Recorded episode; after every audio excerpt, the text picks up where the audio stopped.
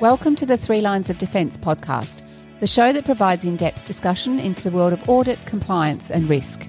We bring valuable insights, market information, and career advice from industry leaders. Here's your host, Mark Enticott. On today's show, we have Christoph Roeder, who is the APAC Head of Financial Crimes Compliance at Morgan Stanley. Christoph grew up in Switzerland and completed a Masters of Law. He joined UBS in a legal counsel role and then became head of compliance for continental Europe and emerging markets EMEA in 2009.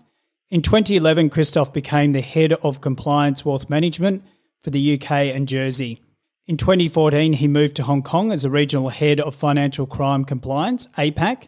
And in 2017, Christoph joined Morgan Stanley in his current role. Christoph, welcome to the show. Hi, Mark. Good talking to you, and thanks for giving me the opportunity. You're very welcome. Thank you for joining. I'd like to start off a little bit with your early life. Can you share more about where you grew up? Yeah, sure. As you said, I was born in Switzerland.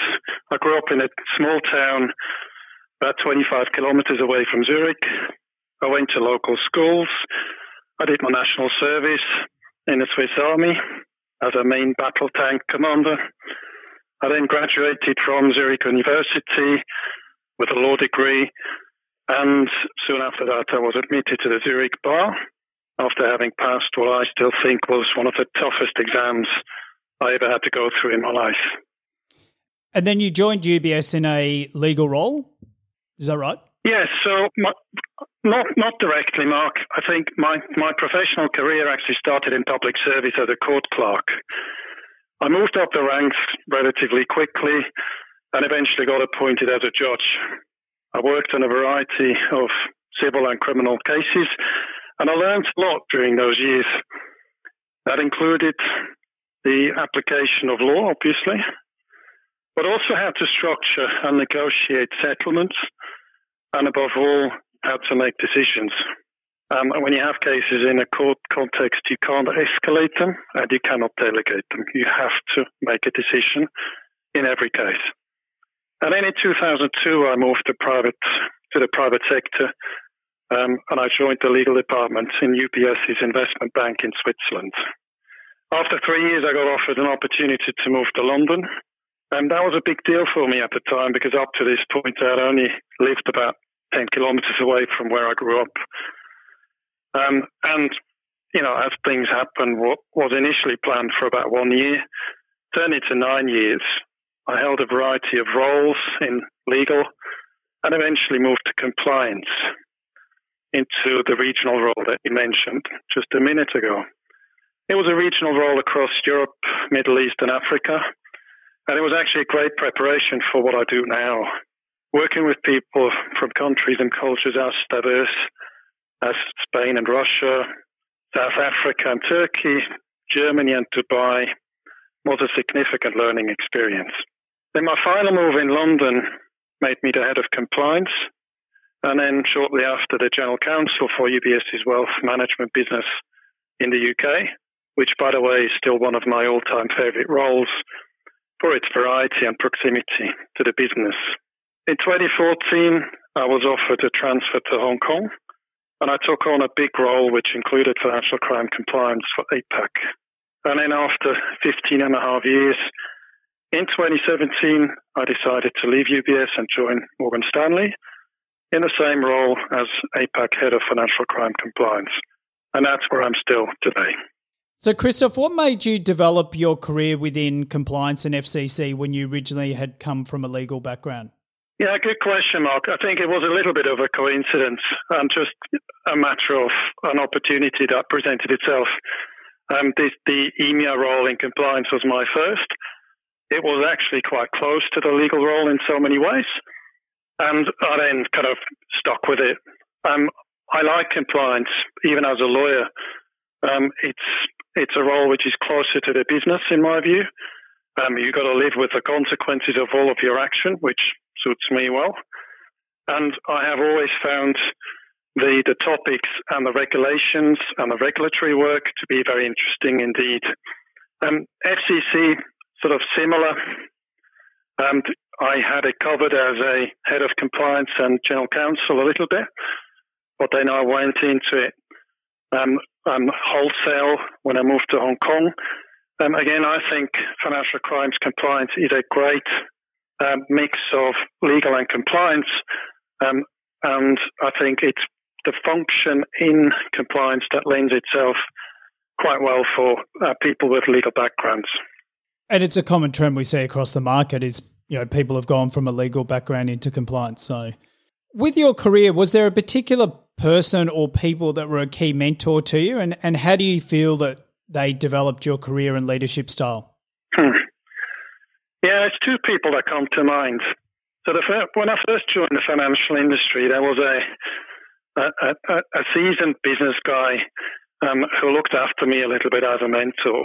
He taught me much about equities and commodities derivatives, and he told me plenty of war stories from the old days. He certainly made my transition from public service to the financial industry much easier.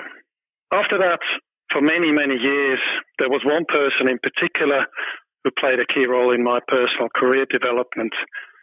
He not only gave me invaluable career advice, but also was constantly looking for new opportunities for me. He encouraged me to take the plunge and try new things again and again. And I'm happy to say that we're still good friends. And has there been a significant turning point in your career when you look back on your career? Has there been something that you look at now and think that that was a really key highlight and turning point? Yeah, I, think I probably covered all um, some of them already. But what I, if if I had to kind of uh, pull out one, it's the international relocations. Um, the opportunity to work in a variety of different environments and in roles across legal and compliance suited me as a generalist in nature or by nature very well indeed. It wasn't always easy, I should add. And, you know, sometimes when people ask me today, where is home? I don't really have a good answer. But overall, that has been an amazing experience. And obviously, as you just mentioned, there's been significant challenges in your career. Again, has there been a particular one component of your career that was a significant challenge, and what was it, and, and how did you overcome that? Yeah, that's an easy question because I remember well how I felt at the time. So when I first moved to Hong Kong, I actually covered three roles in one. And I managed about 120 people, which was roughly about a third of the entire compliance department that we had in the region at the time. So FCC, Financial Crimes Compliance, was just one of them. 2014, 15 were, as many will remember, crazy years in Hong Kong and Singapore. Business was booming, a war for talent was raging, and there was relentless regulatory pressure. And after about 12 months in a job, I knew I was going to miss something important or worse, burnout. I spoke to my line manager and asked for my remit to be reduced to just financial crimes compliance, which by then had grown exponentially as a function. That wasn't an easy conversation, I, I have to say, because normally everyone is, of course, keen to expand, uh, not to reduce their portfolio. But my boss took it well and agreed to the refocusing of my role. And to this day, I'm glad I had the courage and confidence to take this step and have that conversation. So, with the extensive amount of hiring that you've done over the years and you've managed significant sized teams, as you just mentioned, what are the characteristics that you look for when you're hiring new people without getting too, giving too much away, Christoph? it depends, of course. It depends a little bit on the level and the role. Um, generally speaking, I look for people who fit well into the team and at the same time will make it more diverse. My view is that experience is somewhat overrated, so I value talent and potential first and foremost. I also generally react very well to good communication skills. And when you look at the key attributes of an effective team leader, what, what do you think they are? Uh, well, again, I think many books have been written about this, but maybe just a little bit of a personal view on this. I firmly believe that you have to want to lead and manage people in order to be good at it. Um, you've got to be passionate about people management, and you cannot just see it as a byproduct of career progression. In my view, good managers understand that they perform and succeed through their teams and not just as individuals. I'd like to think that as a manager, I am very approachable and accessible for everyone in the team, no matter how junior or senior someone is. And if there is one key element of my leadership style that really has struck me as successful, it's the combination of empowerment and accountability. It has worked wonders for me and for the people in my teams. It really motivates people at all levels and it makes them feel proud of their work product. And in any lead key leadership role, there's obviously stakeholder management. What do you feel are the important elements of stakeholder management? Uh, everyone would like to be the trusted advisor to their senior management. That includes me, of course. And everyone probably has it in their goals and objectives. And it's been a particular challenge over the last few months, given everyone was working from home and face to face visits and meetings were very, very rare. And compliance is a control function, so we can't be loved by everyone. Um, our mantra is to trust and verify, and sometimes we have to be able to say no. Um, but that doesn't mean that we can't be good stakeholder managers. I think the attributes to this are respect, competence, consistency, and an ability to make decisions based on incomplete facts. My stakeholders want to know that I take them seriously and they want me to apply the right balance between risk and commerciality. And if you were going to restart your career now, what would be one piece of advice you would give to a younger version of yourself? Well, I may have three pieces of advice, I think. That's good. One is remain intellectually curious your whole life. Again, that's one thing that I look for when I hire and promote people. Second one that comes to mind is language skills. Well, I could have I could have done a little bit more in that regard, even though I come from continental Europe, where everyone has several languages anyway. Um, and then the third one is understand technology and data, which is becoming ever more important. And we've heard this in a few other podcasts already. Um, understand big data and how to mine it, and maybe have some rudimentary skills in uh, in, in writing code. So, when you look into the future for the area that you cover off, what do you see as the key issues for FCC over, you know, the next sort of few years? Yeah, that's something I feel quite passionate about, really, because over the years, and despite billions of dollars of investments into our AML programs, the amount of money being laundered through the global systems remains staggeringly high. And therefore, I think it must be our ambition to make a much bigger dent in the criminals' P&L and to make financial crime a less lucrative business. We need better and easier ways to share information with each other and with law enforcement agencies, both domestically and internationally. We have seen a few public private partnerships, which have been a success, and I think we need more of them. And then, of course, there is the vast potential that comes with the sophisticated data analytics and artificial intelligence. Buzzwords, really, but on the other hand, we do have to, work, to move away from our old threshold and scenario based surveillance models. And finally, again, personal message I think we need to preserve common sense. The most complete crime client profile doesn't mean anything if people don't ask the so what question. I think there is a big risk that with all the KYC automation and operationalization that we see in the market, we lose the ability to see the wood for the trees. We need to keep our programs meaningful and effective and remind ourselves again and again while we're doing this, which is to play an important role in preventing some of the most hideous predicate offences happening in the world. And how do how do you get that global cooperation? I, I, would assume data privacy and all of that is a significant roadblock. Do you have any thoughts around how do you get that global cooperation going between law enforcement's regulators globally? Well, we did it in tax. Mm. Uh, we have data exchange in, in tax matters these days, and that was quite quick, uh, and everyone was on board. We need something similar I think, for financial crime related data exchange. Many global organizations are pushing for this, but as you say, Mark, the data protection and data privacy considerations stand in the way, sometimes rightly so, and obviously they have their own area of protection and validity, but at the same time, they should not make it easier for criminals to pursue their own business.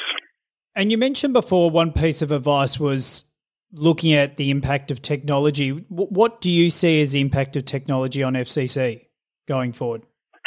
I think we need to get a lot smarter with not just throwing lots of people at relatively mundane processes, but using machines, using artificial intelligence to ensure that our people can actually do the high value work.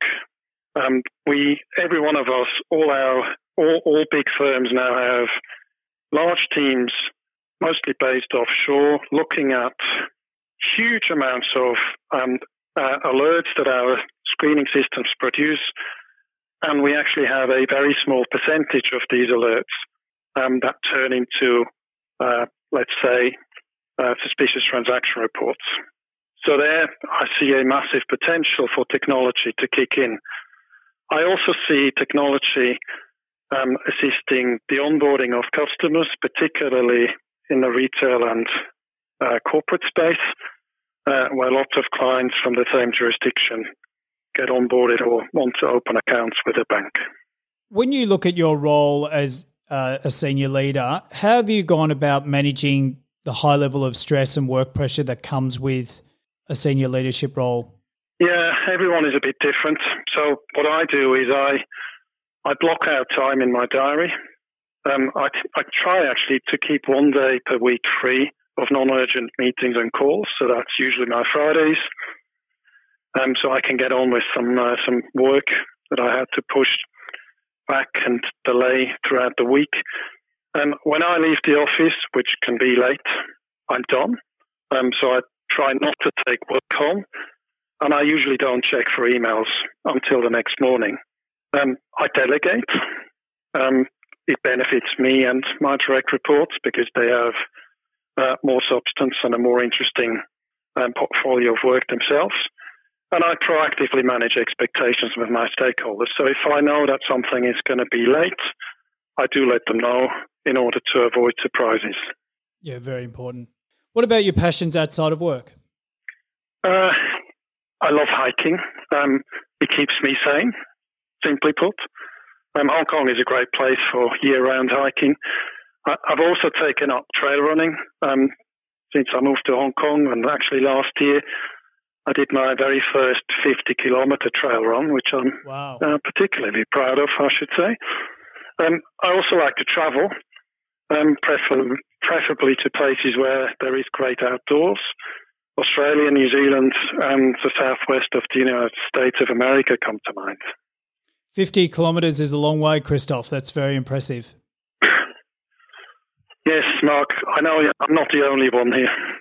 No, no. I, I think I only do marathons, so uh, anything beyond forty-two, and I'm uh, not interested. So um, that's why I say fifty is very impressive. So and trail running as well is quite difficult in that you've. Um, I'd imagine you've really got to be constantly watching where you're stepping all the time, which is different to running on a road. So um, Christoph, look, thank you so much for the fantastic insight into your career journey, uh, leadership, mentoring, and also sharing your thoughts around some of the key issues for FCC going forward. Really appreciate your time today. Thank you, Mark, and you're most welcome. Thank you for the conversation. Thanks for listening to the show. We encourage you to subscribe and feel free to share, rate us, and leave a review. If there's anything you'd specifically like us to cover, email us at markenticott at bowenpartners.com. Thank you.